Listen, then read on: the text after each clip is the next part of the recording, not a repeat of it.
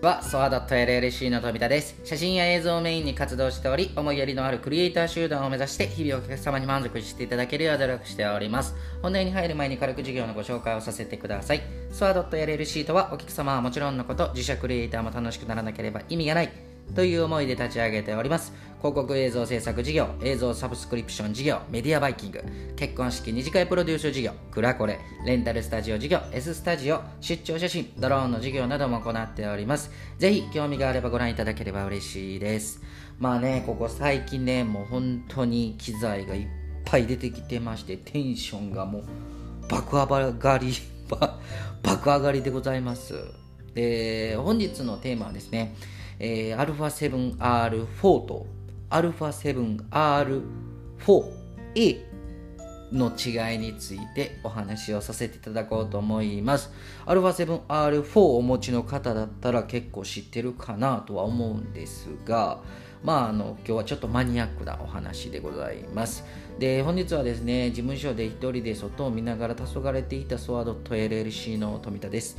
えー、スタッフはですね撮影に出ておりまして私は Google Meet で数件打ち合わせなど、えー、構成表を作っておりました。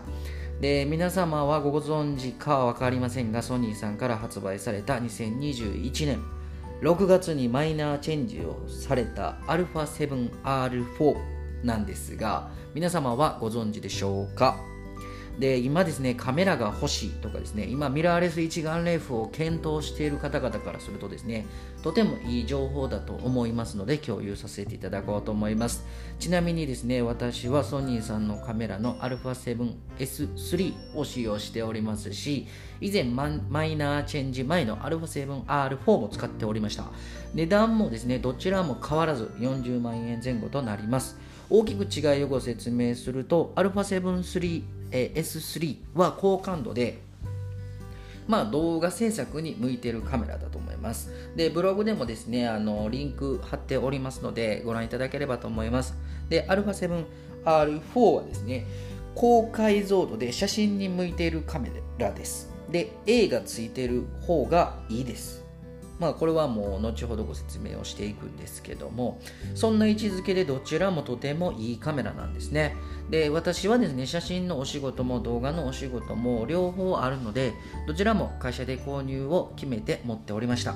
発売時期もですね少し α7R4 の方が早かった感じですねで私はですね α7 この α7R4 もしっかり使用しておりましたしいいカメラだと思っていたのは1週間程度でした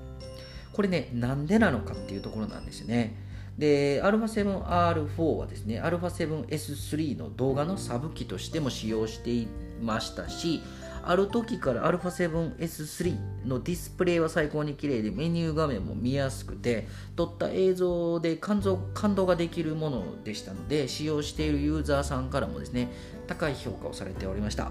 僕もですねその一人だと思っております。なんですが同様の値段をする α7R4 のディスプレイディスプレイなんですがごめんなさい。これはね大嫌いです。で確認しても汚いんですね。これなんでやねんっていうことなんですよね。α7-3 と同じなんですよ。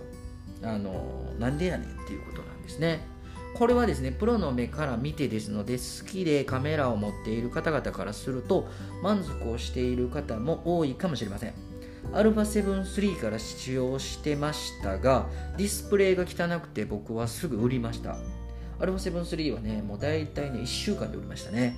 はい倍以上もする α7R4 を使用してディスプレイディスプレイがですね汚くてもうこれも1週間ぐらいで売りました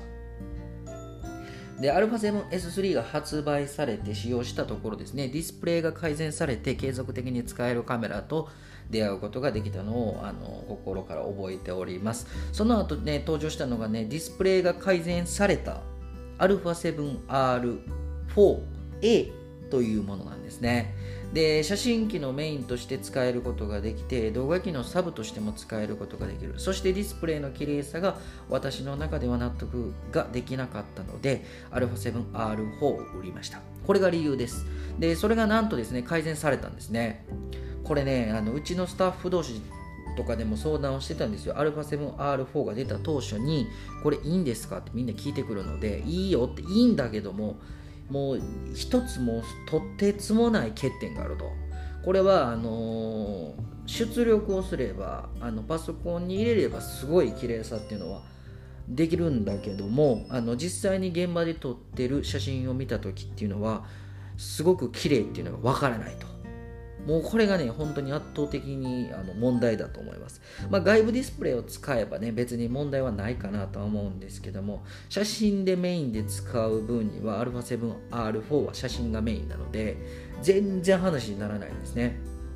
全然軽くもなくなっちゃうんですね。でこれはね海外のユーザー様から意見が多くあったんだと僕は予測します。でそしてですね私は海外と同じ感覚だったこと世界レベルの感覚で思えたこと僕は感動しております。モニターメニューも α7S3 と揃えてくれよって思ったのが心の正直な気持ちです。もし今ですね迷ってる方が高解像度で最高に綺麗な写真が撮りたいんだよなーって思ってる方がいましたら絶対絶対うん絶対 α7R4A を買ってください。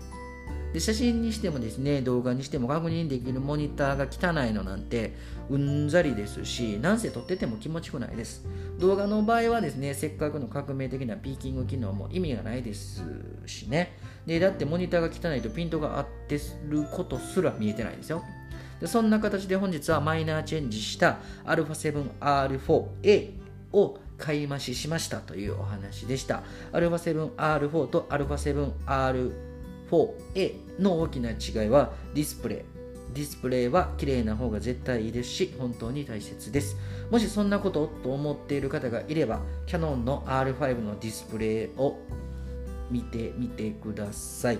マジで綺麗です。そこに並んだと思ったらソニーは激強だと思います。本日も長々とご視聴いただきましてありがとうございました。小さな悩みでも全力で考え寄り添う企業を目指しますいつでもお気軽にご相談お待ちしております。フリーダイヤル0120-129-333本日もご視聴いただきましてありがとうございました。バイバイ。